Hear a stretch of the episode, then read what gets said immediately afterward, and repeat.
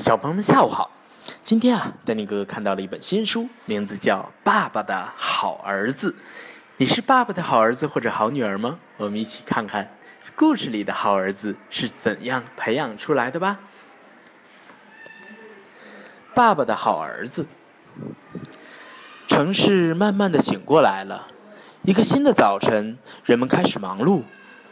街道上弥漫着刚出炉的面包香味，所有的商店呢都打开了大门，只有一家玩具店安安静静的。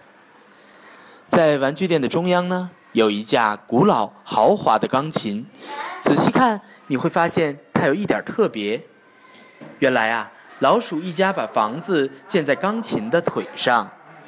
鼠爸爸年轻的时候是一位著名的拳击手，现在呢，他是一名调音师。鼠爸爸常常忍不住叹气，难过的看着那些从前获得的奖杯。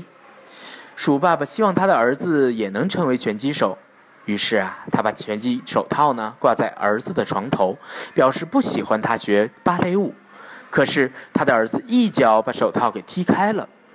站在门口的鼠爸爸看见了，摇了摇头说：“唉，不过我有我相信有一天你会走上拳击台的。”鼠爸爸正准备去上班，突然呐，有两颗黄色的大眼珠直直地盯着他。那是一只又高又胖的大黑猫，用那锋利的爪子划过钢琴表面，然后叮叮当当，噔噔噔噔，它踏过琴键，快速地往下一跳。大黑猫落在了鼠爸爸的面前，鼠爸爸喘着气，不停地挥舞着拳头：“来呀，你这只脾气暴躁的老猫，让你尝尝我的厉害！”大黑猫用亮亮的大爪子一一下呀，把鼠爸爸摁倒在地。鼠爸爸大叫起来：“天哪，怎么会这样？”这时候呢，小老鼠出现了。它轻轻地摸着自己的蓬蓬裙，优雅地对着钢琴点点头。那架旧钢琴呢，竟然自动地播放起音乐来。小老鼠踮起脚尖，挺着身子，开始优雅地跳舞，抬脚、跳跃、旋转、敬礼。看着这些细腻的舞蹈动作呢，大黑猫眼花缭乱，它无法忍受这只小老鼠了。于是啊，它放下鼠爸爸，扑向了它的新猎物。喵喵喵喵，砰砰砰！大黑猫生气地追赶着又矮又瘦的小老鼠，咚！大黑猫不小心地撞到了钢琴腿上，摔倒了。这时候啊，旧钢琴正在播放最后一个音符。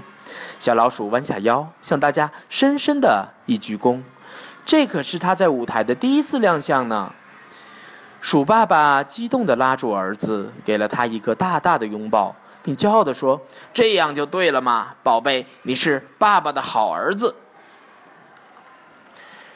这就是爸爸的好儿子的故事，你听懂了吗？知道好孩子是怎么样培养出来的了吗？